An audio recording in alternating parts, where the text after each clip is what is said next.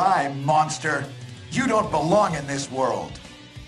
It was not by my hand that I'm once again given flesh.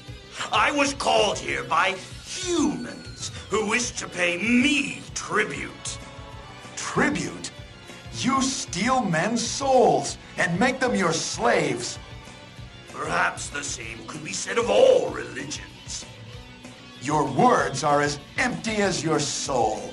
Mankind ill needs a savior such as you. What is a man? A miserable little pile of secrets. But enough talk. How about you?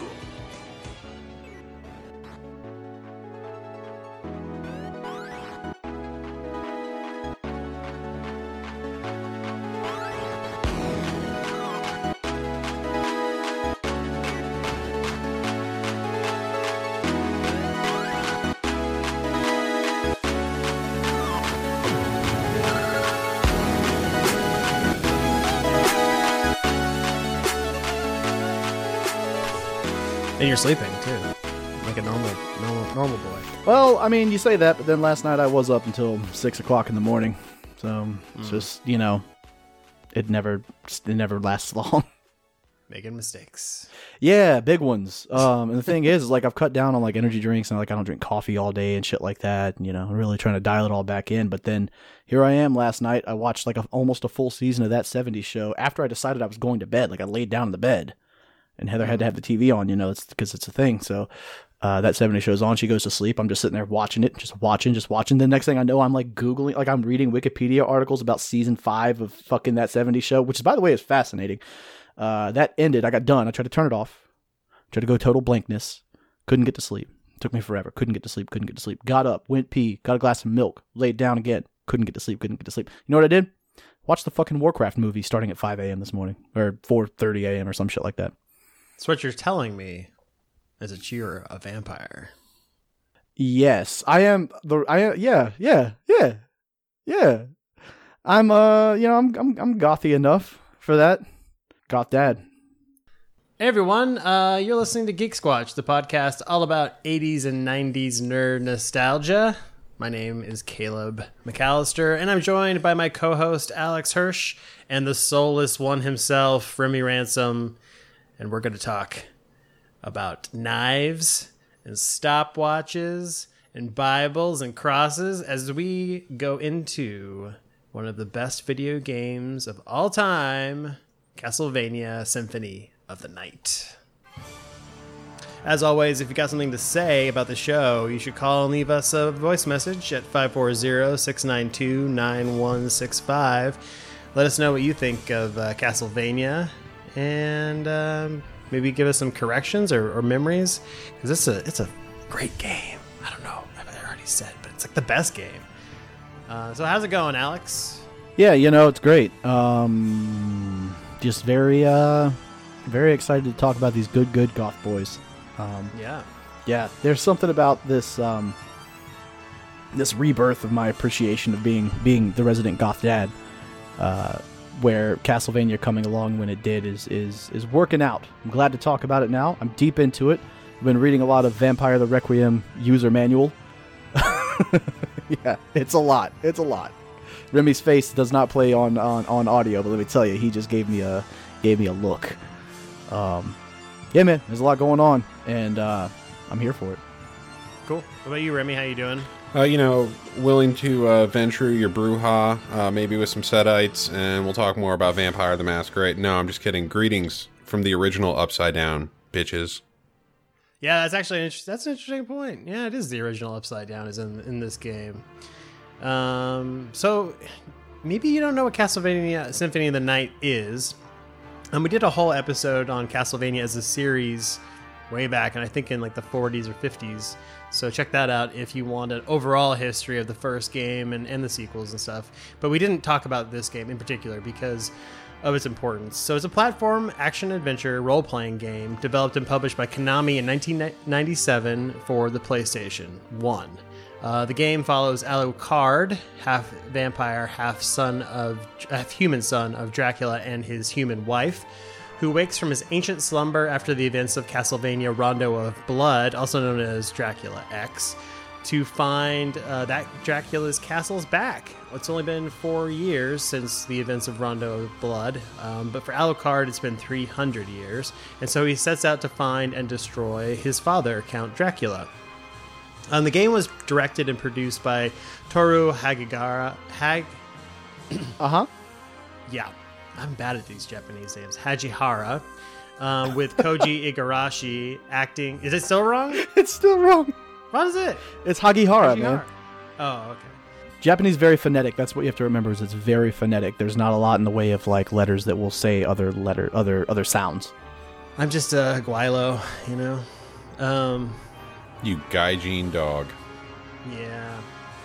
Uh, you know, so Koji Igarashi um, was acting as assistant director, um, and he basically has gone on to be considered the champion of the franchise, uh, including a Kickstarter um, campaign that he has going on or had going on to create a spiritual successor. It's not technically a Castlevania game because Konami still owns the franchise, but um, but I played it in 2015. It was very very similar, um, and I'm pretty excited for it. I'm not gonna. I didn't back it or anything, but uh, I will pick it up if I hear good reviews, and I recommend that you do too. Um, and you know the the one thing that's really important about this game is it's half of the portmanteau that describes an entire genre of video games, and that is the Metroidvania. Super Metroid being the other half, um, obviously.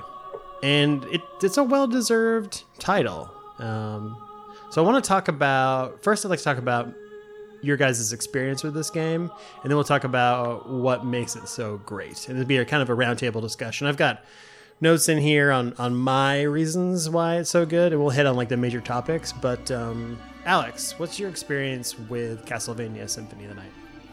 Uh, yeah, cool. So I played Symphony of the Night for the first time when I was probably, I don't know, 15 or so. Um, I had a buddy, shout out Tom Rowe, who like it was like he championed this game. I mean, just was forever talking about it. And this was around the time when I bought uh, Aria of Sorrow.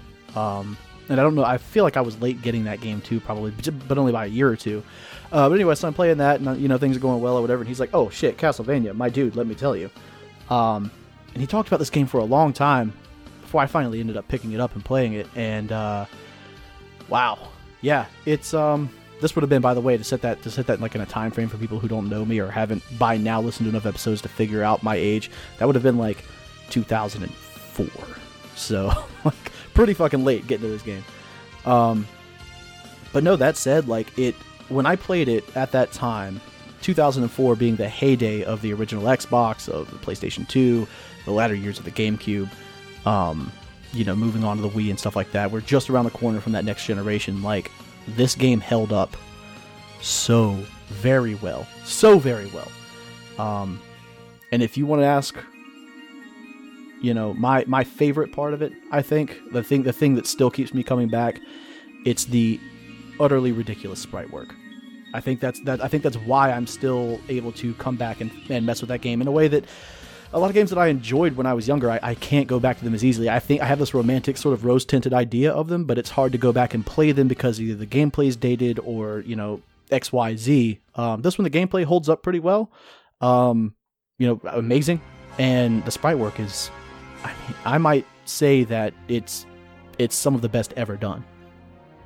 I would highly agree. Um, you can still play this game in 2018 and be impressed. Put it to you this way. game. put it to you this way: if this game came out, um, if Konami put out this game, if it had never existed before, and they put or no, and nothing like it had been around, if this game came out, um, you know, even with the Metroidvania genre sort of existing as it does today, if a AAA publisher put this game out today, it would sell like hotcakes. I, I, I truly believe that. I, I agree. What about you, Remy? What, what's your experience, and, and do you appreciate the uh, the aesthetics of this game? There's nothing bad with the aesthetics of this game whatsoever. I mean, paired with music, you got yourself pretty much the best game that's ever been made. And like, I mean, I'm I, I predominantly play a lot of JRPGs, or at least I did in my past. And the RPG element of this one is what really caught me. Because I had a friend who let me borrow it, and he's like, "You need to play this." And like, I think I was unemployed at the time. Uh, I want to say early 2000s, yes? It came out in 97, but I think a lot of people didn't get to it till, yeah, early 2000s. That's the Yeah. same as me. So it was like I think 2002, 2003. I was in college and I had gotten to play this game, and you know, there's just so much to it where I was just like, all right, yeah, I I will play this every day, and I actually beat it. Uh, generally, once a year, I go back and play that and another vampire uh, game, Soul Reaver 2. My man. Man, You know, I only played the first Soul Reaver game, um, but I did enjoy it. And um, why isn't you know with all the reboots and stuff? I would have thought that would have come back as well. well, uh, that that's Yeah, there, there's a whole thing about that. There's a whole thing about that. There was another game in production, but Eidos gave it the axe during the Square Enix takeover. Ah, gotcha. Yep. Like so many good things, it's just uh, lost in IP conflict. The writing was really smart. That's why I was really drawn to that series. So let's um let's talk about like I think the the good place to start with this game is talk about the story and the voice acting because it's kind of what you are brought into right away. The opening of this game takes place at the end of Dracula X. So you're literally playing the last 3 minutes of that game. And you don't have to play that game to understand what's going on. Basically, it's one of the Belmonts, um, which is the family of vampire hunters, um, goes to defeat Dracula. It was Richter. Oh yeah, it is Richter. Yeah, exactly, Richter Belmont. Um, and you just basically walk into the room and you can take him on, and you get a couple options for sub weapons. There's a couple hidden secrets in that first thirty seconds. Um, but this, I mean, the, the voice acting's a little stilted. Uh, uh, Jamie, she's listening to me play. She's like, "Why is everybody like in a room with an echo?" Um, like they, they couldn't turn the reverb off, but I was like, "Yeah, yeah." It was it was 1997. You see. Yeah, it's kind of a bad quality, but but the writing and the delivery is not super great on some of the voice voice actors as well. But the the story is so good. You know, it just starts off with this great confrontation between uh, you know one of these legendary vampire hunters, Richard Belmont, and Dracula, and they have this whole conversation, which has become kind of a meme.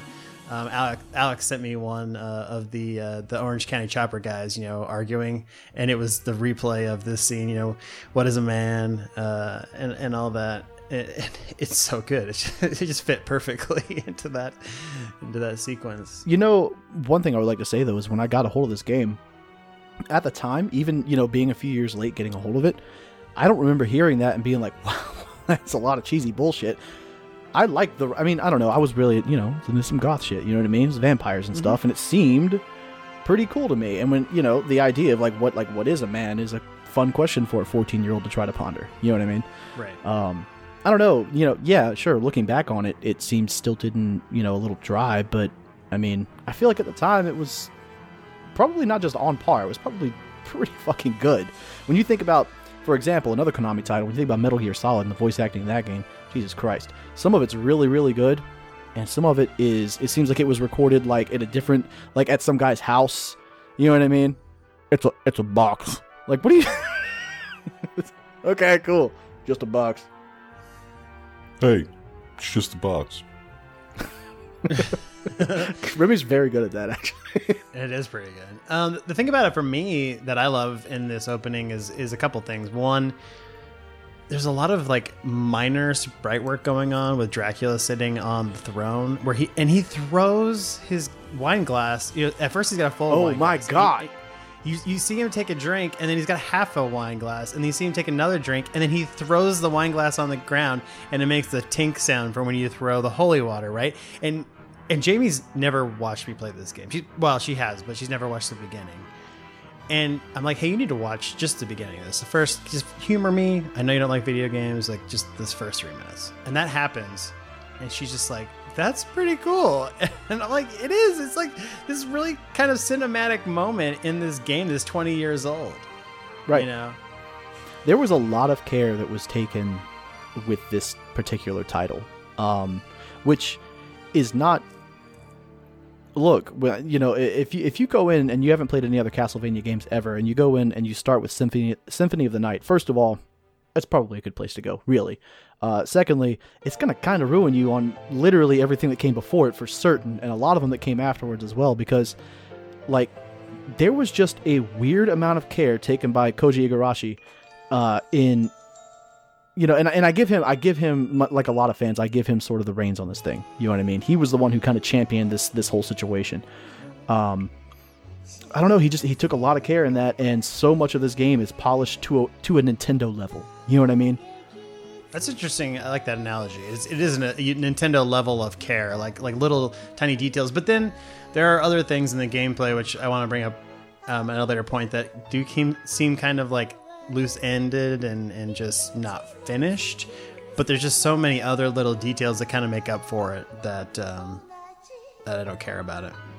Alucard is a character. He's super cool. He's just a he is effeminate, which is a, characteristic of vampires, right? They're all generally like kind of androgynous um, males, but they don't really have a gender kind of thing going on. But he's a strong personality. Like he he's coming in to take care of business, you know. And and, and let's wrap up this beginning scene real quick because it's so cool. After you defeat Dracula as a Belmont, the screen tears away as if it was a screenshot or like a photo, and then burns up. And that was a, as a really cool effect in 1997. Even in 2002-ish, which is when I played this game, much like you guys, like that effect is like, whoa! Like, first of all, we started at the end of this other game. What is this thing? And now it's turned into a picture and burned up. What is this game? And then there's the exposition, and they roll a whole bunch of text, which is kind of lame. But Well, in Japan they had that was voiced. Oh, was it? Yeah, in Japan it was voiced. Over here uh, for the for the uh, Western release, that would be the PAL and, and the North America. It's not. It's just scrolling text, and it's also, by the way, a lot of very slowly scrolling text. Yeah, yeah, yeah. It takes a minute, and you can't bypass it no matter what. I read it. I read it to my kids very dramatically the other day. That had to be fun. That's good. I had, I had a great time. And then the other kind of thing that's interesting about it is you start out super powerful, right? I mean, you you start walking into the castle. Um, first of all, you have a sword and shield, which is very not Castlevania. You know, normally you have a whip. Um, you still have the heart system for sub weapons, but you just walk through and you're like one shotting everything. These giant wolves, which would be like a boss fight in any other Castlevania game, you're just one shotting them like like a boss. Yeah, my, my kids watched me play it because um, so I downloaded the Xbox Live Arcade version just to see how it played, and uh, so they were kind of they had just gotten home from school and they were watching me sort of they caught me and checking this thing out, you know, because by the way that's a Fortnite machine now that they're Xbox One. Yeah. Um, so they caught me checking this thing out, and I'm like, oh god, you know what? I'm actually really glad you're here. So I showed them the opening sequence and the scrolling text, and I read it to them and all this good stuff. And then I'm running through his Alucard, and like you said, just rolling through people. You know what I mean? Single Yeah. shot, cutting wolves down, bam, done, doing all kinds of sick magic and stuff. It was really great. Uh, but my kids made the comment like, "This game looks really easy," and I was like, "Oh, Wait my, a second. my sweet summer child." You have no idea. Let me go speak with death and show you just how easy this game is. Yeah, that's like, that's like the next biggest, coolest part of this game, and and then there's a huge, giant drought of of like story, which is fine because at that point you've gotten a lot.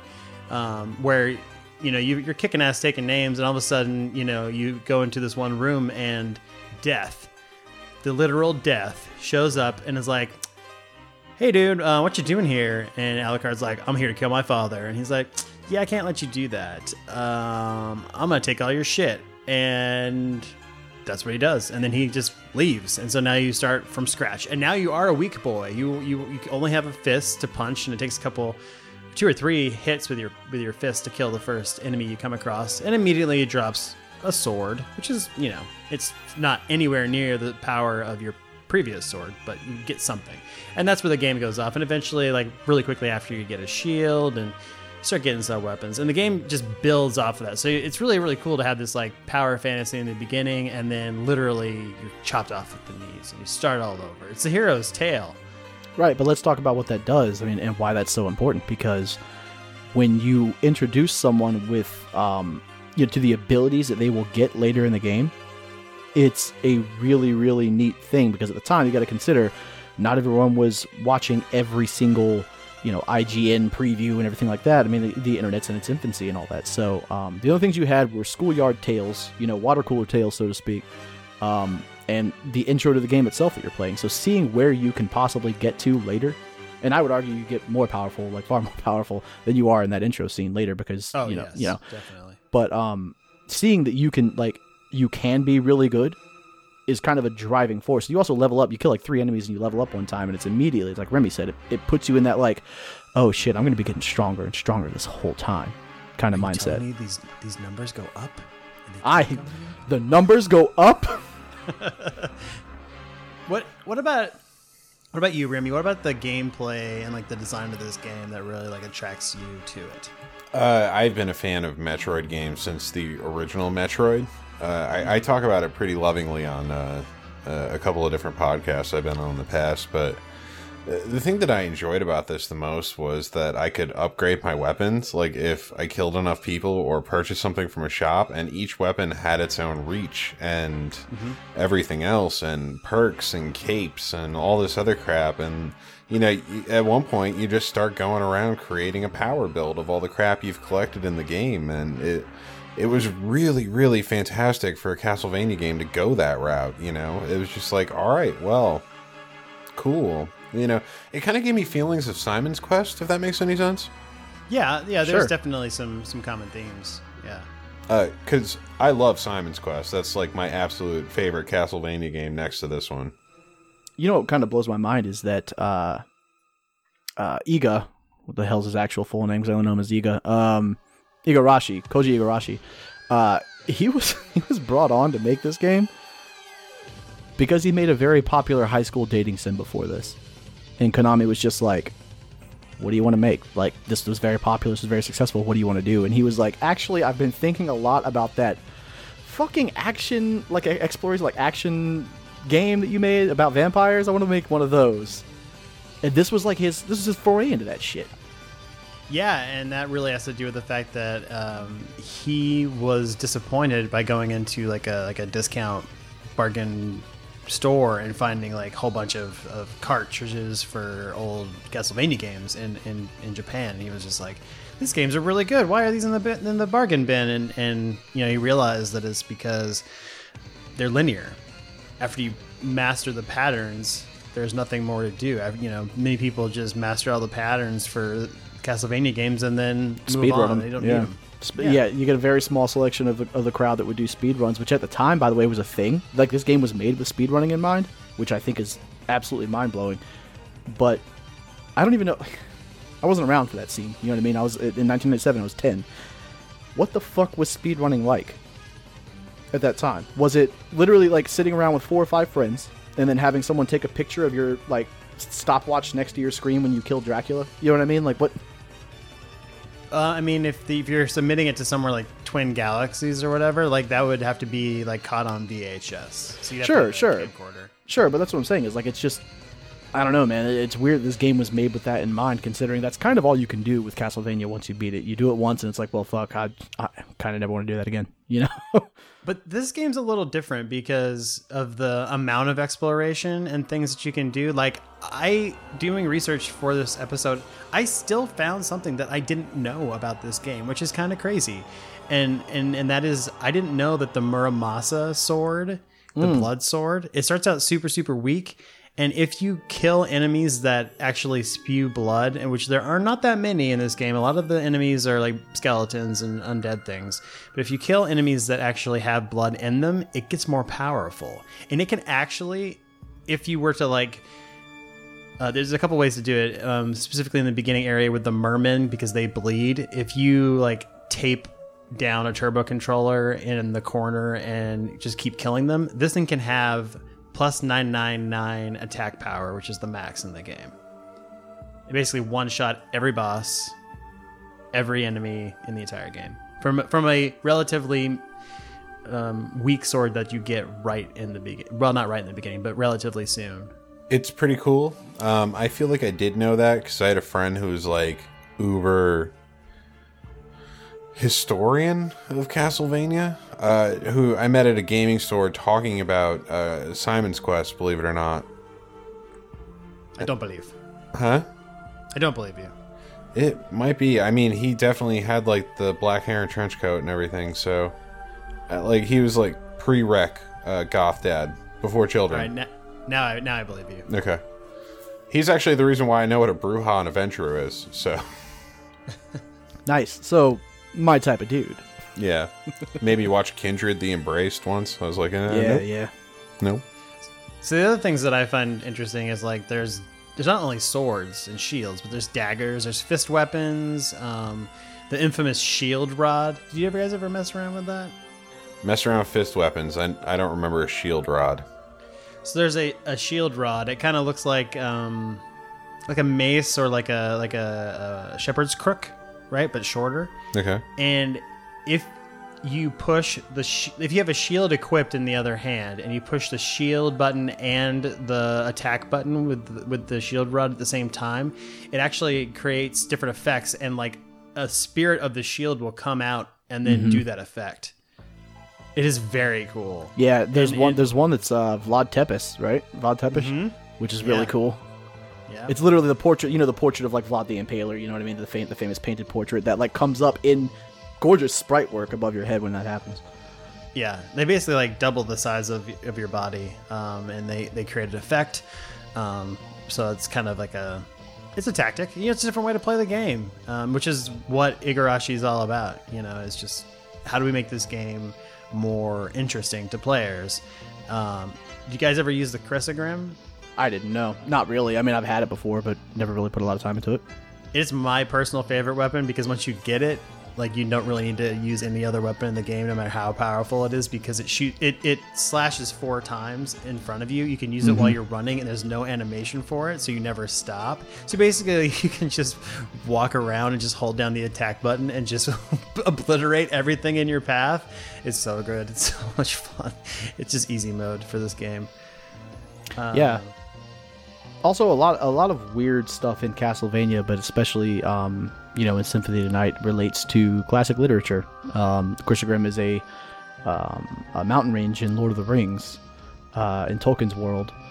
Um, you know, and you end up with uh, what do they call it? They call it evil in Japan. What do they call it? Malachi. Um, in the Western releases, Cthulhu, basically, run around. And some versions of the game, it's called Cthulhu in some of the older versions yeah, I don't know, man. It's th- this game has a lot going on. Like it's just so like toe to tip. There is just it's packed with just weird shit that you could really drill down and try to focus into, in a way that you can't with like say like Super Mario, right? You're not gonna until every single game had to have lore. Uh, you know, in the mid to late 2000s, like nobody ever gave a fuck what a Goomba was or what they did. You know what I mean? Or or or or what the fire flower actually was and why it worked and what its ecology was or anything like that. Uh, in this game, like these weapons have story behind them. You know what I mean? Uh, it's fascinating. Yeah, I mean, even even like you were saying, like there's my favorite enemies in the game are the um, the the evil versions of the Wizard of Oz characters. Right, you run across right. at some point. There's like an armored uh, lion. There's a Tin Man that's a robot. There's a scarecrow that's that's like impaled on a on a pole that jumps around. I don't think there's a Dorothy, but uh, you don't need them. You just need those three. It's it's really interesting and, and kind of morbid. It was like, and this is before the American McGee Alice stuff. You know what I mean? So no one had really like done that before, as as far as I was concerned, at like the age of twenty or twenty one.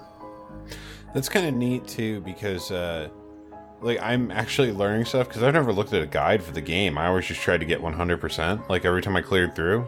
Um and it's kind of weird talk hearing you guys talk about it because you both have had completely different experiences with weapons than I did. I usually stuck to fists and swords, you know. It's kind of is- mind-blowing. so many people like I have watched other and I am uh, I am notorious for watching people play a game in a way that differs from me because I am so I won't I don't like neg people you know what I mean? Like I'm not I'm not out to like bother people about it but I watch them and internally I'm like why are you doing that? Like it's so much better to do it this way. And that happens to me every time I've seen people cla play Symphony of the Night where I'm just like why aren't you what are you doing? What are you doing right now? Why are you why are you using so many spells? Stop. Like you don't Why need aren't you missed? Why aren't you missed? Yeah, missed all the time. just Especially bat through that just, just turn into a bat and fly through that whole thing. Just, Yep. just fly Yeah. through the whole thing the poison mist. Once you get that, boy, I just like walk through people. Like I don't even, I don't even care. this game rules It had magic? Magic. I know there's magic in this game. there's, there's there's four spells, um, like four like immediate spells that you get. Right there's the They're not dissimilar from doing Sabin's Bum Rush from Final Fantasy VI, too. yeah. There's there's Dark Metamorphosis, which allows you to heal um, health points by shedding your opponent's blood, which la- so it lasts for a certain amount of time. There's Summon Spirits to attack enemies. It's just one spirit. Um, you can teleport and do a, a fireball attack, um, and then there's uh, a Soul Steal, which which steals which it sends out or it steals energy from your all your opponents on screen, which is my favorite one to do. It's also the most complicated one to do um, on the controller itself. And what's really cool about these, I don't know if you guys know this, if you know the input sequence, you can do these right away. Yep. You don't have to buy the scrolls from the Master Librarian, which is also a really great little story interlude when you meet him and he's like, I can't help you because the Master will be mad at me. And you're just like, I'm just going to pay you a lot of money. And he's like, okay. Right. I don't know what he does with that money. He's not leaving the castle. Uh, he trades it off for, uh, you know, ghoulish hookers, perhaps. Hell yeah. Can we? Okay, I got two questions. Or oh, okay, two state. One's a statement. One's a question. All right. Oh, first boy. one. First one. Very easy. Um, I was watching a video and I don't remember who it was, and I wish I had written it down so that I could credit them, but it was a couple days ago. Um, and someone pointed out that like as you're running um, through the game, you will encounter. Uh, you know, either artwork, you know, sprite work, uh, decorations, or whatever, where you'll see, like, for instance, a portion where you're running along, um, like, sort of a, a, a parapet, and you see the clock tower in the background right? And you can go to that clock tower, and it's very that the person who made this video likened it to sort of how Dark Souls does things, where you can see where you might end up later on when you're fighting shit, and that is really really neat. Now, my second thing here, I think we have to settle this right now. I think we have to have this discussion right now Okay. because you brought up ghoulish hookers, right? Do vampires actually fuck? Cause like on one hand, on one hand, Alucard is the son of Dracula, so that that leads me to say yes, right? Um, Dra- Dracula's also like the fucking vampire, right? He's like the dude. So maybe that's just something he can do. My thing is, there are two schools of argument that I want to put forth, and you guys can chime in here in just a moment. Number one, it's magic. I ain't got to explain shit. It's a vampire. He can do whatever the hell he wants to do, because why would you try to start bringing in medicine and biology into this? The other side of it is, how do you even get a fucking boner if you're a vampire? You know what I mean? There's no blood. There's no blood in No, there, they though. have blood. They, just, they need. Yeah, they got blood. They got blood. They eat the blood, and then they need the more blood. They got blood. You think they got blood? I got. They got blood. I mean, it's it's probably like Do vampires fuck, or do they just like the thrill of the hunt? That's all I'm saying. I I think, yeah. Yep. I think they they, bone thought. down. They bone down. Yep. Sure. All right. Okay. I think Alucard probably more than than his daddy because you know he's got that human side to him. So you know, he's got needs. Here's here's here's my here's my um sort of sub point, right? So Alucard is a Dhampir. He's half human, right? So that checks out. He probably Was that effect- actually? I'm sorry to cut you off. Was that actually No, a good. term used in the game, or did they actually like go to mythology for that, or did it become popular after Vampire Hunter D? Bingo on that last one right Yep. there. Okay. Yep. Um, but the point is, uh, being half human, like he may be effectively immortal, uh, ageless, whatever. He may age to a certain point because he's a human mother. That's fine. I get it. When, when, when a vampire, can two vampires make a baby?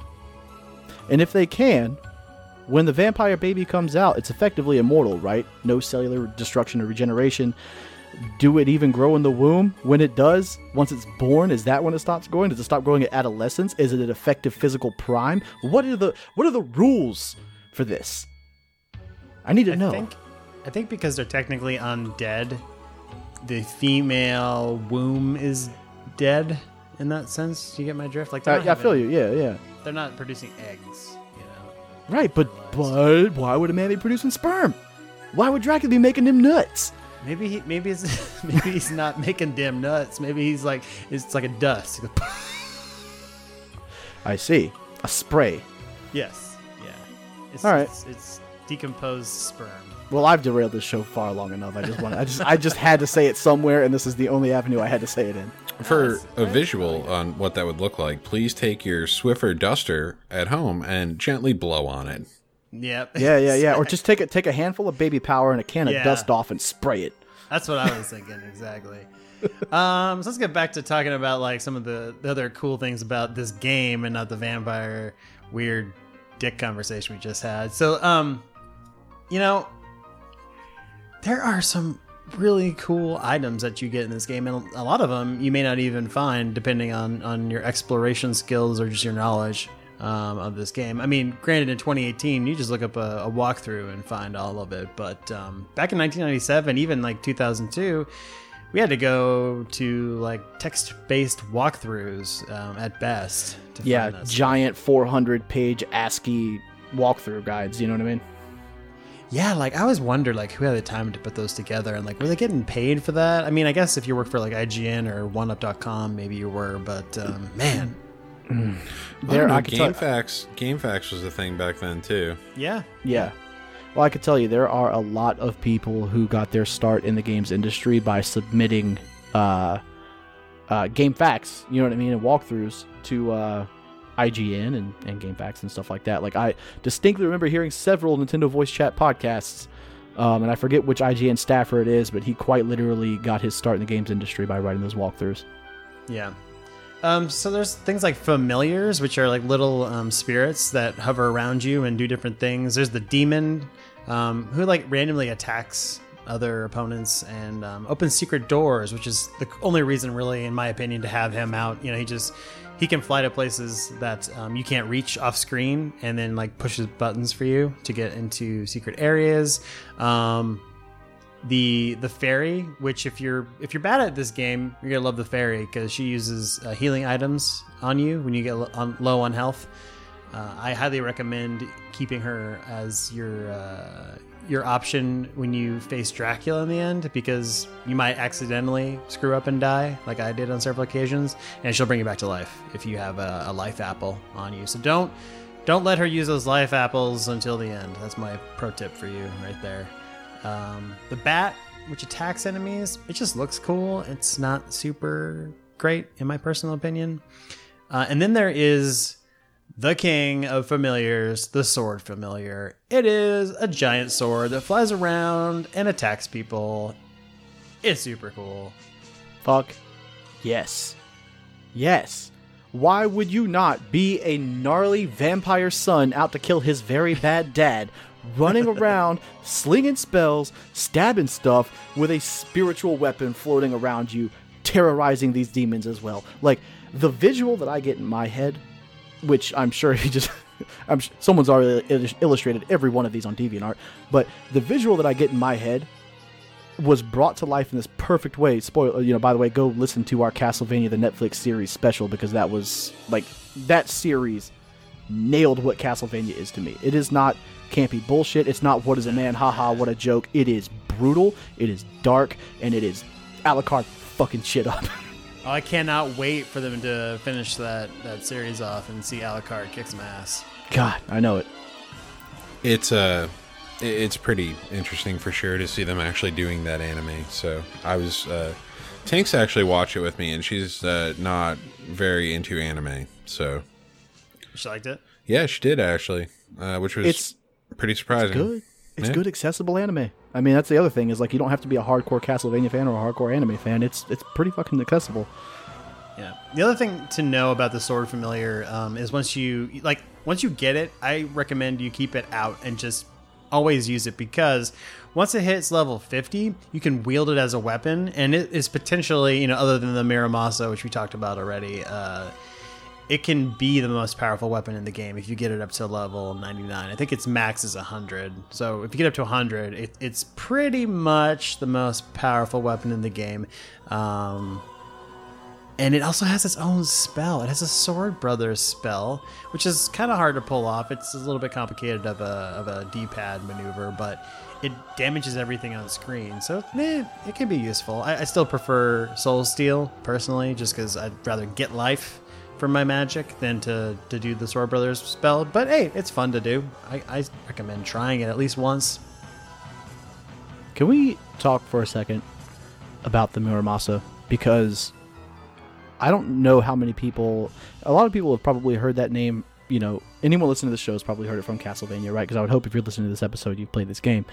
Um, a lot of people may have heard it in other games as well. I mean, hell, there's a whole a very good game on the Wii called Muramasa the Demon Blade, right?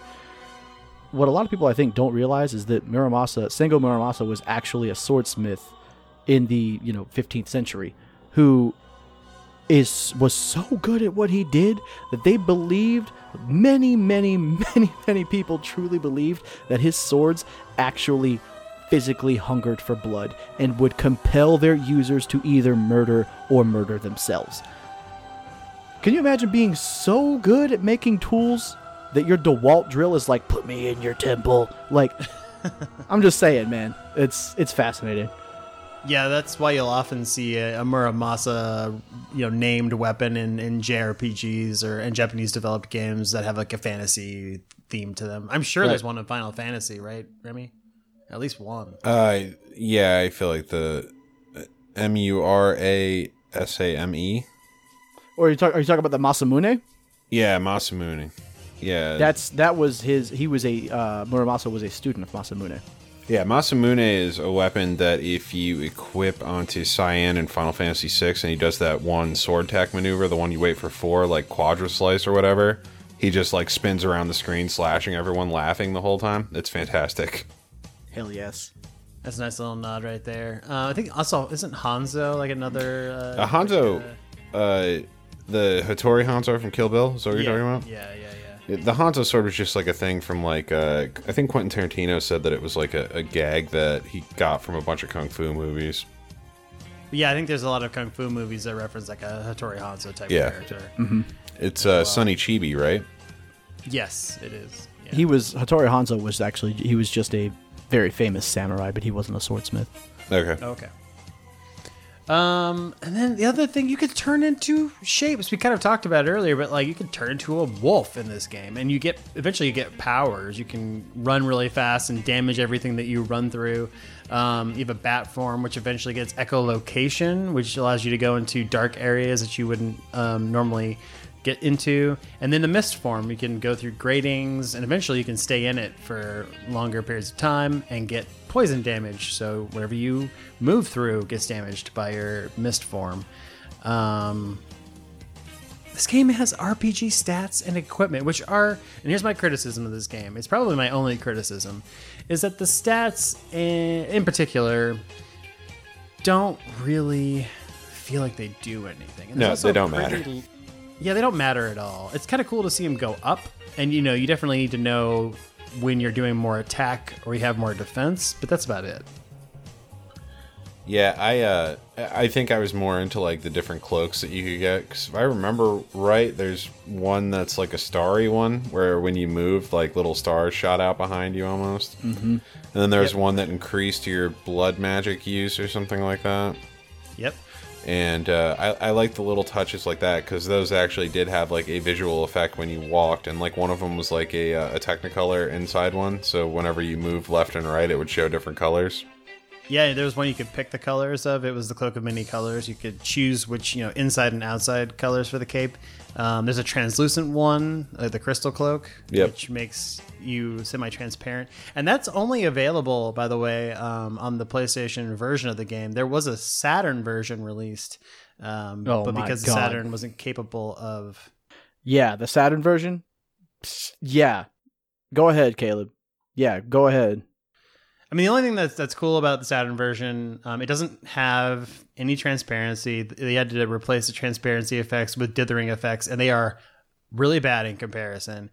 Um, the frame rate's a little off. It's pretty poor performance. Um, the only thing that makes it cooler is that you could play as Maria Renard, who we haven't really talked about, but is a um, a minor character in the game who is kind of a love interest for Alucard. maria Yeah, Maria. What did I say? no that's what he sounds like when he talks to her Yeah, yeah. like Oh, yeah, it's just that really bad like voiceover maria Yeah.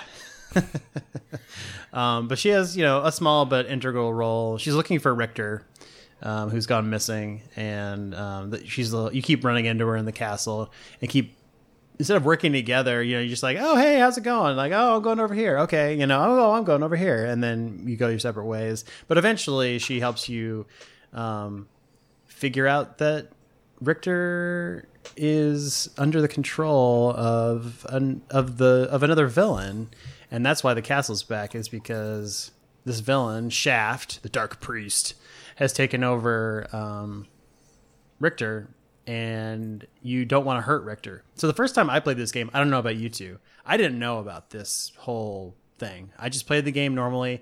I got as much as I could, and there's a few things that I, re- I realized I couldn't get for some reason, right? And then I killed Richter because I thought that was the end of the game. Right. And the ending was like, man, I really wish we could have found a way to save Richter because it doesn't seem like he was acting like himself. And I'm like, yeah, that, that is kind of weird. Like, killing a Belmont seems really wrong in this universe, right? I mean, they're kind of like you They're ended the the, dudes, Belmont yeah. line. Yeah. And then I went online because I was like, this can't be right. It just can't be right. And I found out that there's a way to find an orb that's floating around the whole time in the screen. If you kill that orb, it turns out that's what was controlling Richter. It's it's this dark priest shaft. And now you can go into the real Dracula's castle, which is inverted and sitting directly on top of the main castle. So everything in this game has been designed to be able to be played upside down. Which is nuts. Yeah, like that was completely fucking mind blowing when I realized that. I uh, I- I'm hoping that for this episode though, you like kind of tie in whenever you say the Dark Priest Shaft, like a little snippet of the Shaft theme song. Can you do that? Or I can do that. Oh, I can do man.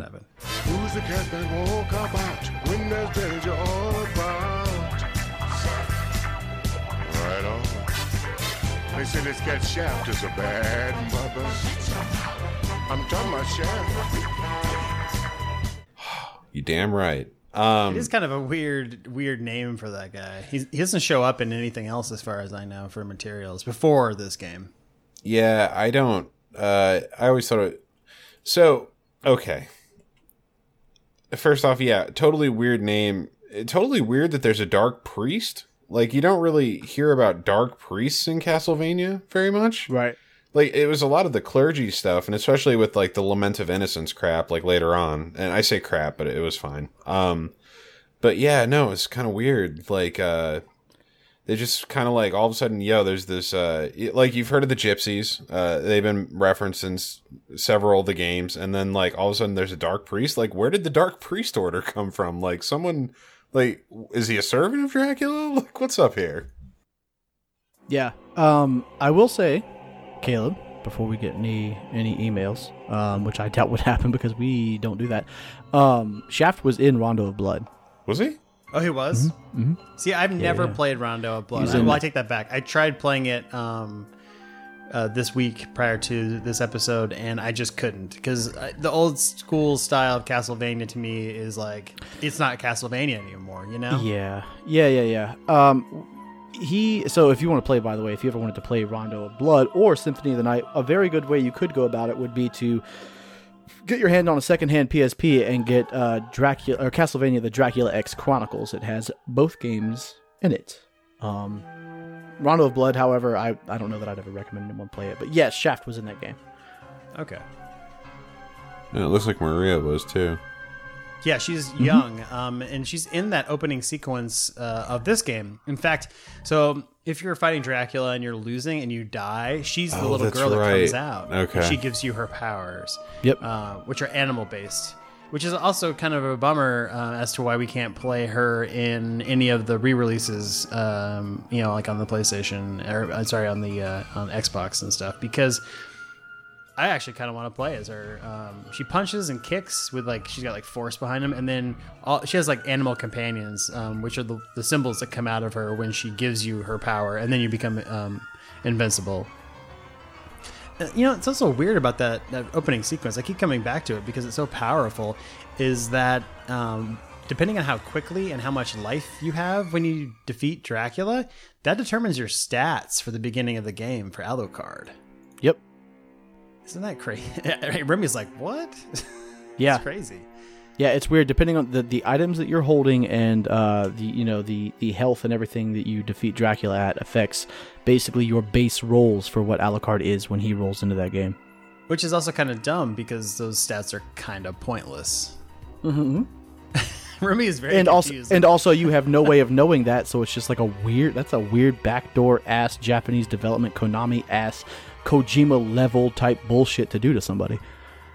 It seems like you know there's leveling, there's health increases. You know you can wear rings which change you know effects and different stuff, and it and there's armor and capes. But like for the most part, those things there's not enough of them to really give you too too many options. A lot of options for 1997, 2002, in that range of, of video games and their style. That's a lot of options. Um, I'm thinking right now immediately of the spike breaker armor, which is really really cool. There's spikes in the game. If you're wearing that armor, uh, you can break them up and walk right through them, which is a really cool effect as well. Um, but it seems like half baked. It's the one thing about this game that I just want more of. I want more capes and armor and, and different weird things that do different weird stuff, um, and like this weird stat thing um, uh, in the beginning of the game. I want more of that. Yeah, for sure. I mean, you know, it's it's an underdeveloped portion of the game, but it is the first of the Castlevania series to do this. Um, so you know, you take it into account, it kind of gets a kind of gets a, a big old pass for me uh, on that on that level. But yeah, I mean, when you play it, especially in modern times, um, knowing that you level up and you know it, it's it's very obvious because it appears over your head. Level up, right? Um, but feeling like there's almost no consequence to that is like it's just a strange thing, you know. That's pretty cool, but we can all agree that uh, hitting up on one of the coffins and then seeing it like kind of envelop you to save is like the coolest animation of all time, though. Oh right? my god! and then not only that, but like so yeah. So when you Remy's right, like you you go into a room and it's got this like uh, pulsating dodecahedron, right? So it's this polygonal shape and it goes dum dum dum, and then you push up and you do this cool like I'm a superhero stance, and and then the coffin envelops you and it go and then it it closes on you and it saves. Every at first, I remember the first time it happened, I was like, "What? That, that, that's super cool!" Do you want to know something even crazier that a lot of people I've talked to about this game had they don't understand? When you walk into those save rooms, the thumping, the boom, boom kind of pulsing sound uh, is meant to mimic Alucard's heartbeat. If you are lower on health, it's much faster. Is it really? Yeah, I have That's never cool. noticed that. yeah, it's it's crazy. It's crazy. And then midway through the game, ish, maybe like three quarters of the way through, you actually go into a room with a purple one of those because all the rest of them are red. And that in that one um, instigates a boss battle where you go into a dream and the succubus tries to mim- or try to manipulate uh, Alucard's mind by showing him the moment of his mother's death and kind of tells him to hate humans. But the problem is, is the succubus doesn't know that Alucard was actually at his mother's um, burning. She was burned for for being Dracula's wife, um, and she told him to forgive humanity because they didn't know what they what they do. You know, they didn't know the evil which they were participating in by killing her. And you know, if, if you watch the Castlevania um, anime, we know that that's the reason why I think Dracula basically started killing all people is because his love was was murdered. So wait, was he actually pleading out to her in the anime as well, or was she pleading out to him in the anime, or was she actually pleading out to Dracula? Because they didn't show Alucard in that scene. I'm hoping that they kind of like in in the the next release of that they show him in the crowd like they kind of do like a, a flashback and he's there because it makes sense i mean it's Yeah. in canon and it, and it it would shape him into the adversary you know that he is to his father actually you know they, they do show him in that now that i think about it because dracula's about to go apeshit on humanity and alucard tries to stop him Right, he does, because yeah. that's not what she wants He has And, that. There's uh, that whole like father son moment of like, what the hell are you doing? Yeah, but you only know that that's Alucard if you've played Symphony of the Night Right. because they never say who it is. God, It's can somebody we just- opposing him. Let me just turn this into a discussion on that anime. Man, my god, my god, that fucking moment when he crawls out of the fucking tomb and it's like it's Alucard. Yeah. Oh, it's so good. It's so good. He's a really beloved character. Like, you know, it, it's not just like vampire people or anyone. It's like just in general, like the art for Alucard looks very. uh I hate to say it, Setzer from Final Fantasy VI. Yeah. Well, so here's the thing: is uh, Ayami Kojima was the um, the main concept artist for this title, and proceeded to be for the majority of titles up until that sort of hard reboot on the uh, Xbox 360 and PlayStation uh, 3.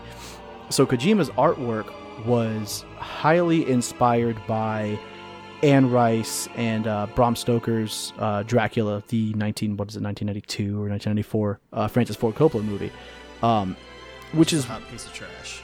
it is trash, and we will be covering it soon. But um, what I like about that is that it took Dracula from being sort of the campy Universal Studios monster that he is in the older games, um, where you have these sort of like you know before before the Anne Rice and before this this Coppola film, right?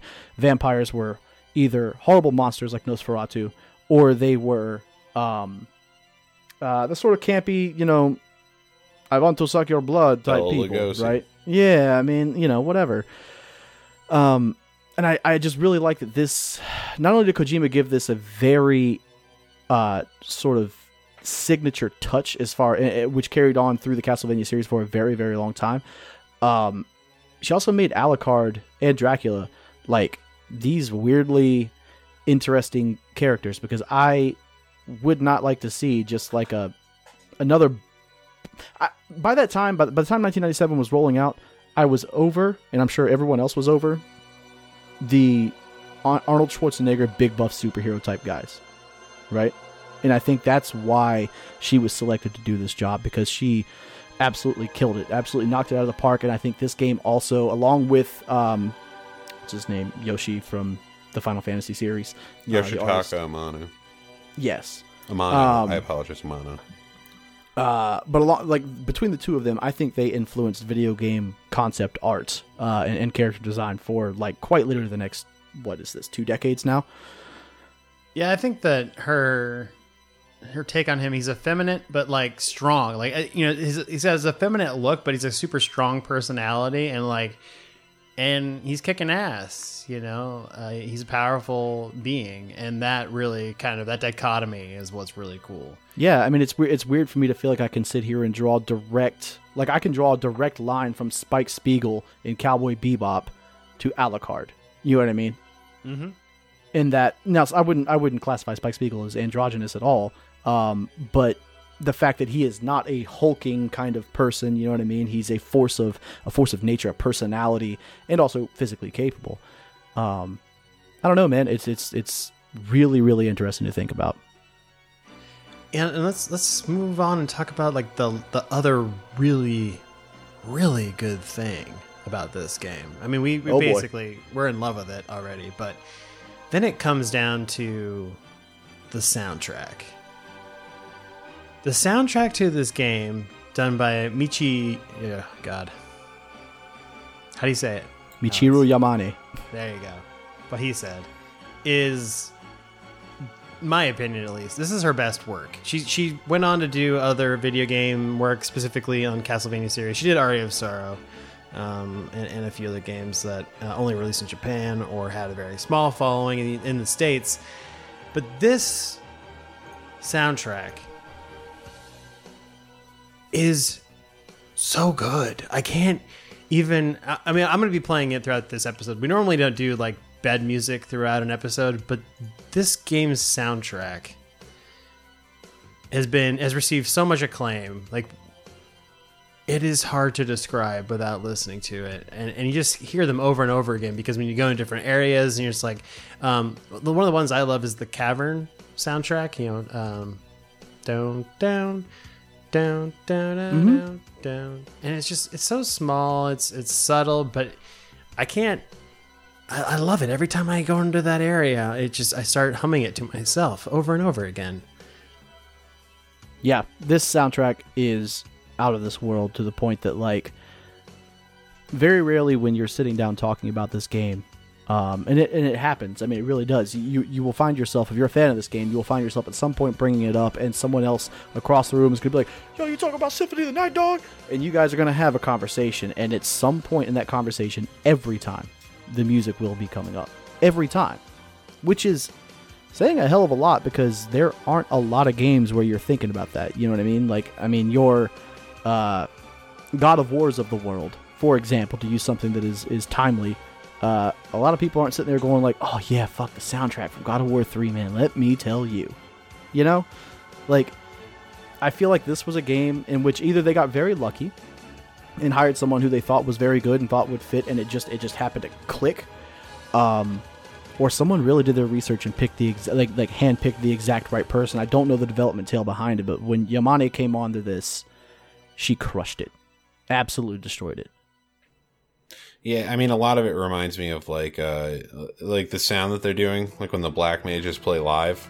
It kind of like, uh, it kind of reminds me of that quite a bit. Uh, I, I love Final Fantasy soundtrack, but like this is the one soundtrack that I can listen to from start to finish and not get bored of because there's only so many times I can hear the world song in Final Fantasy before I'm like, all right, I'm done with the do do do do do do do. But this one never gets old because it's just got that right amount of like. uh the right amount of oomph. It, it seems like it's a continuous Final Fantasy boss battle music where you're just like, yeah, I'm pumped for this, so let's go.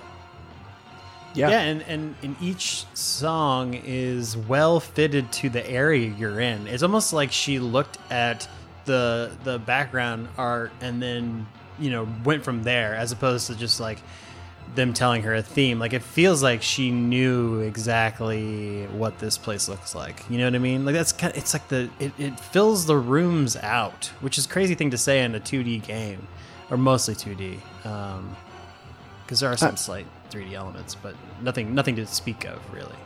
to get very like sort of uh sort of collegiate fucking you know uh i don't know english professor on it. Like as much as castlevania as much as the castle itself dracula's castle is a character in this game i feel like the music 100% is as well. Um because you could have this game and you could put in a uh, you could have put in like a trance central late 90s kind of techno sort of feel behind it would not have been the same game. The game itself would have felt different. You could keep everything else the same. The game itself would not be as good. Like this game, one of the, I mean, I, I would say that's probably equally as important as a lot of other things, the sprite work and the, and the tightness of the controls and things like that. But like, the music of this game is such an integral spoke on this wheel that if it were any different, I don't think this game would be nearly as beloved. Yeah, I, I highly agree. Um, we should talk about reception just real quick. This game is, it was beloved. You know, it was, um, I believe it was Game Pros or PC Gamer. No, it was, it was one of the old school publications uh, like Game Pro that that's no longer out of print, and it doesn't really matter. Made it its game of the year in 1997, which is saying something because um, this game was not printed en masse um, in, in that time period. It wasn't until this game became a greatest hits press on PlayStation One that a lot of people picked it up, including myself, and I think I think the rest of us are probably in the same. Yep, I had that green label dog. Yep. The Green Label greatest greatest hits one was was the big republication. In fact, it's so bad um, that the PAL version of this game was like I think less than fifty thousand copies were, were made or something ridiculous like that in 1997. So I wonder if that's worth anything. Um, Well, this game itself is actually, I mean, when you look at games from that era, this game itself is actually worth quite a bit. Um, hey guys, spoilers. Anyone listening to this as, as someone who is like very fucking knowledgeable on this shit, I'm gonna toot my own horn and tell you: do not invest in video games. Do not buy video No. games with the intent of them ever being worth money because the vast majority of them aren't. And when they are, these sort of like golden hits, uh, you know, the the top five percent of them that increase in value. You bought it for sixty bucks, and you're gonna you might be able to sell it for 120. That's not a, that's not a big return on your time. Um, but what I will say is that this game ignore sealed copies, ignore new you know new in box. Uh, this game used is hard to find for less than fifty or sixty bucks right now today. That's kind of wild to think about because look, man, Super Mario World's a damn near perfect game, but I can go to any goddamn yard sale and find one for five bucks. You don't just run into copies of Symphony of the Night. You know what I mean? People don't let that game go, which is mind blowing because, like I said, like Super Mario World in my mind is a perfect game. It is quite literally, it is a is not may not be the best game ever made, but it is a perfect game. I can find that shit all day, every day, five, ten bucks, no problem.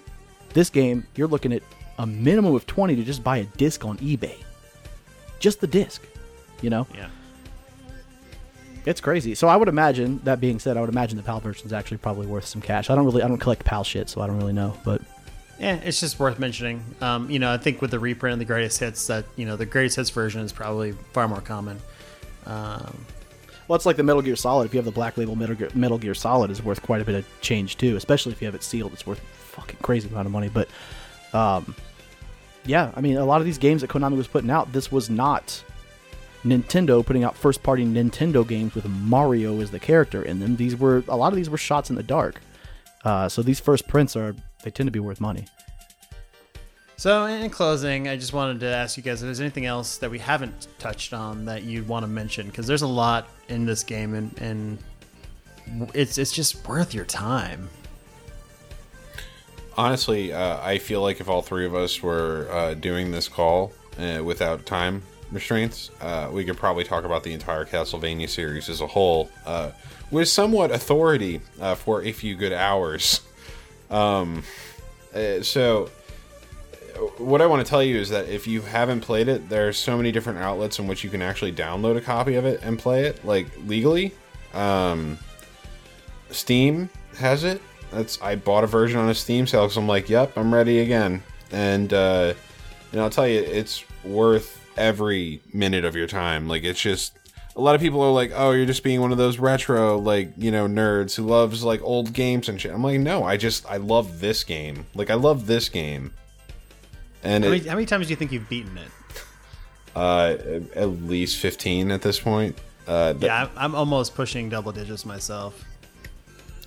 I always find something new when I do play through it, though, and uh, like th- there's stuff you guys told me tonight. I'll have to look for when I probably play through it again. It's usually like around August where I decide I really want to play this. But uh, yeah, no, it's just it, it never really gets old, and like the gameplay's not really dated if you're into platformers like uh, you know Shovel Knight and shit like that. Like, I mean, you you've played games like this your entire life, and it just it's timeless. It, this is the one entry in Castlevania the series as a whole, outside of Simon's Quest for me, that is just timeless. Like, I, I have a retro NES RetroPie thing that Tanks built me for Christmas one year, and I, I played Simon's Quest as soon as I could. You know, it's just it's one of those things where Castlevania kind of gets rebooted and kicked around once in a while, but like it's never going to beat that Apex at Symphony of the Night. It's the best title of the series.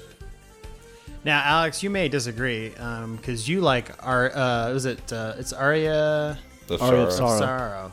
Yeah. I like Aria the Sorrow more than this game, and that is not. I don't get me wrong; it's a very close tie. I mean, it's it's it's it's, it's very close. But the reason being is because I had Aria of Sorrow first, and that that game builds very heavily upon what Symphony of the Night was. Um, and plus, I could carry it in my pocket. That was the kind of the big thing is I had I could carry it around with me and play it on my lunch at school. You know. Um, but I would say, you know, kind of build on what Remy was saying here. If you want to play this game, there are ways to play it. Number one, uh, I will give you sort of my rundown as far as like, um, you know, as someone who is into accurate emulation of games and accurate reproductions of video games. Uh, the best way to play it is probably to buy yourself a PlayStation 1, buy yourself a copy of this game.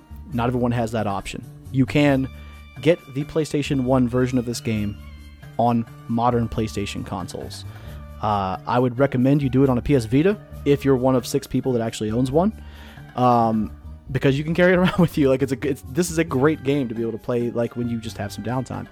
Um, but you can play it on a PS3 or, or whatever else. Um, the Xbox Live Arcade version is good, but you are, however, limited to using an Xbox controller, and we all know the D-pads on those aren't the best. Um, so, you know, bear that in mind. Uh, but yeah, I mean, as far as closing thoughts, my God, play the game if you haven't. I mean, just give it a give it a chance. Um, go in blind too. I wouldn't even say. I mean, you've heard a lot here on this episode. You made it to this point and you're finally getting this recommendation, you've heard a lot.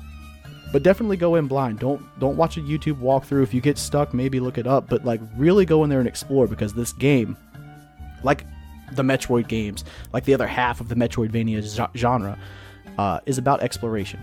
It's about unlocking all of these rooms, unlocking all these places, finding all of these secrets, and that's what makes this game replayable. Uh, it's it's very important that you experience it for yourself. And the one replay factor we didn't even talk about was at the beginning you have to enter your name, and if you enter your name as Richter, you play as Richter, Yep, that's true. which happens with Lament of Innocence too, where if you put in Joachim, uh, you play as him. Yeah, that we didn't talk about the codes and stuff. Yeah, the names. So if you name yourself Alucard, you you I think you get bumped up stats. Um, there's a, the axe armor. If you name yourself axe armor, you actually uh, start the game. Alucard has a an axe armor set. If you put it on, you become the axe armor thrower, which is limiting in your movement, but it's it's kind of just a novelty. It's kind of fun. Uh, and then there is a series of symbols that if you put those in in the correct order, you get 99 luck, which doesn't sound like a big deal. Um, it allows you to get items that are rare quicker, which is kind of nice. If you're looking for the Crissaegrim or the Muramasa or the Masamune, uh, Masamune, then you can potentially get them sooner. Um, but it's just kind of for fun and it's just it's just good it's just good to have those little things you know in games you don't really have cheat codes anymore in video games um, but this is still that era when they existed For sure. Um, it, it was like Justin Bailey in Metroid. Um, yeah You answer that and you get Zero Suit Samus sort of thing. It was a lot of fun. So let me ask you, uh, of all the antagonists and protagonists in the game, like which one's your like favorite Belmont or uh, villain? um, i really like death um, I like this. I like his voice. I like the way he looks. Later on in the game, when you have to fight him, I don't like the way they changed the sprite. You know, it doesn't look the same. Sure. Um, but like that whole interaction they have in the beginning, I just want to know like what has Dracula have on Death, or why is Death associated with Dracula? Like, how did these two get hooked up, and why are they bros? Like, I just want to know. They, they really have a cooking show together, uh, cooking with Drac and Death, and uh, throughout the entire series, they're trying to find new ways to uh, make ghoul recipes and just rib sticking food for all those skeletons that throw boomerangs. Like they need it, man. They, they just can't nail that souffle. You know, it keeps it's not just not puffy enough. You know, they ask the age old question when they're cooking: Do we want to make this souffle savory or sweet? Always, always savory. You know. I've never had a savory souffle. You know, I got to tell you though, I, I I really like Alucard as a character, but for me, like Simon, just to this day is like my favorite. Though you know, I do like the look of uh, Leon in Lament of Innocence. Uh, I haven't finished playing that one yet, but I'm pretty close at this point. Uh, I haven't played any of the ones for long periods of time after this game. You know, that like the the ones that immediately followed. But um, after hearing Alex talk about Aria of Sorrow, um, I popped onto it because I have a RetroPie as well. And within five minutes of that game, I noticed two things that make it probably superior to Castlevania the Night, and that is instead of hearts dropping for sub weapons when you like uh, attack candles and such, uh, it's money and then you use your magic points, your MP, to use your sub weapons. I really like that change. Not only that, but like um, being able to uh, capture the souls or the essence of the enemies that you come across and turn those into sub weapons that you can swap in and out on, on a whim. I played five minutes of this game and it was about 10:30 at night and I'm supposed to go to bed and I'm like I have to put this down right now because if I keep playing for the, another five minutes, I, I found a save point. I'm like okay, I'm gonna I'm gonna be an adult.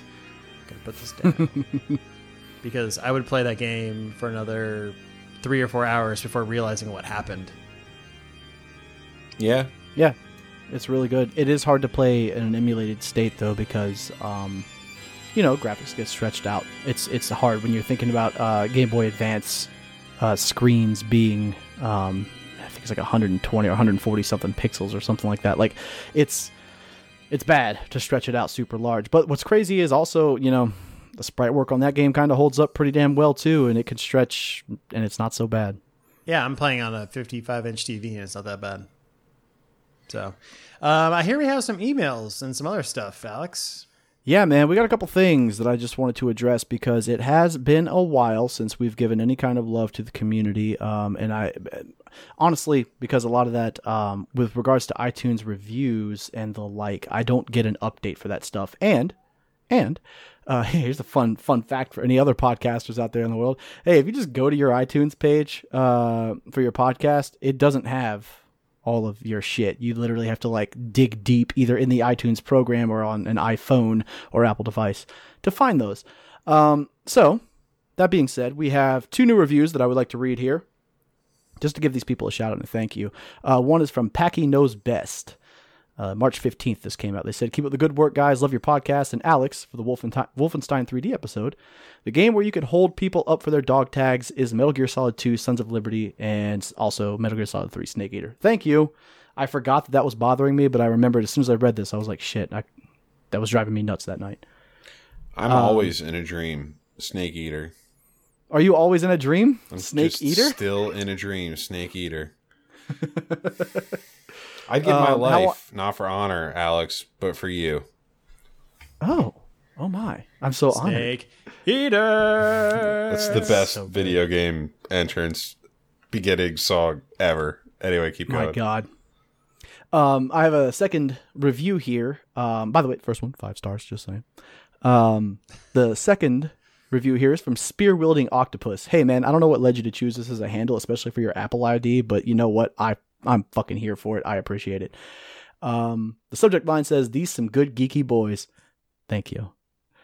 They say rock solid intro and just a fun and entertaining way to waste time. The dialogue is both interesting and refreshing. I hope this podcast makes some waves in the podcast sphere and gets some good light. Dude, thank you. I don't know who you are. Like say dude, that is the the gender neutral form of dude. Appreciate you.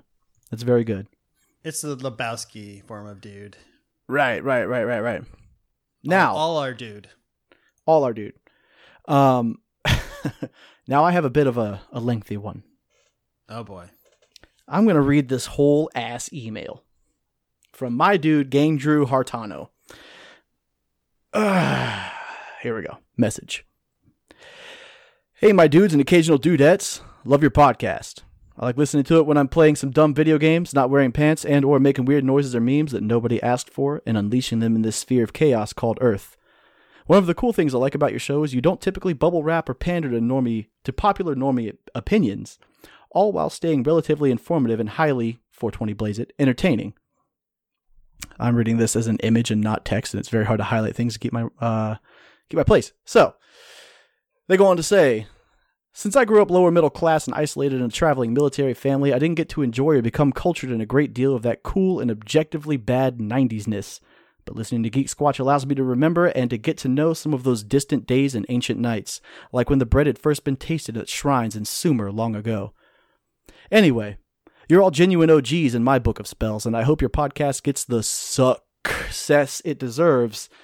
Keep on trucking and fucking, you wild hairy boys. Also, you're all popes now, so deal with it. And thanks to GeekSquatch, I can finally rebel against authorities. Listen, and feel free to have me on the podcast at any point if you like, or not. I'm a Sasquatch, not a cop. Sincerely, your friendly neighborhood Sasquatch wizard. P.S.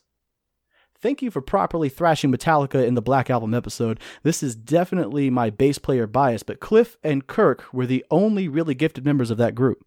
Hetfield is okay. His guitaring is professional enough for a world touring band, but his one tone vocals, although undeniably iconic, are easily phased out by the mind like background noise, and it is only noticed when it stops.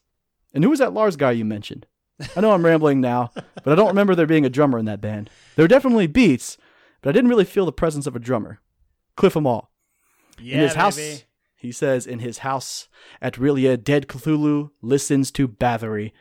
And that was it. Oh man, I like that guy a lot. Hell of an email. That's my guy Andrew, and Andrew is a fucking he is a fucking force. I I totally agree with him on all points. The end. That's it. That's all I got to say. Yep, the end. yep. Andrew, appreciate you, man. Write in every week. Fuck it, I'll read your emails on here. I got nothing better to do. Ain't nobody paying me for this shit. Let's go. And on that great email note, I think we got to get out of here, guys. Um, we're part of the Ninja Pancake Network. I don't know if you know, but um, there's other shows on there. There's a show that I was on recently. It's called Bombshell Jackets. It's a couple episodes ago now. I know. Yeah, it's about Tom Clancy's The Division. It's got Remy on it sometimes, most of the time. Yeah. No big deal. Uh, we got Loot Shoot Lane. It's about Blizzard games uh, and the GNA podcast as well. There's other stuff too. Just go to ninjapancake.com. You can find all of it there. Um, thanks to SpekrFreks for the GeekSquatch theme, as always. You can find their music at spekrfreks.com. They should have a new album out by now. Um, so if you're into glitch hop, you can check it out. Um, subscribe to us on iTunes. Leave us a comment and review, and we will read them on the episode like we did tonight. Uh, visit our website at geeksquatch.com. Email us at podcast at geeksquatch.com, like Andrew did. Um, follow GeekSquatch on Twitter at geeksquatchpod, and you can follow us on Twitter as well individually. Alex is at WA Hirsch. Uh, I am at Caleb MCC, and Remy is at Rempancy. R E M P A N C Y. Why? Because I spell it out on every show I'm on.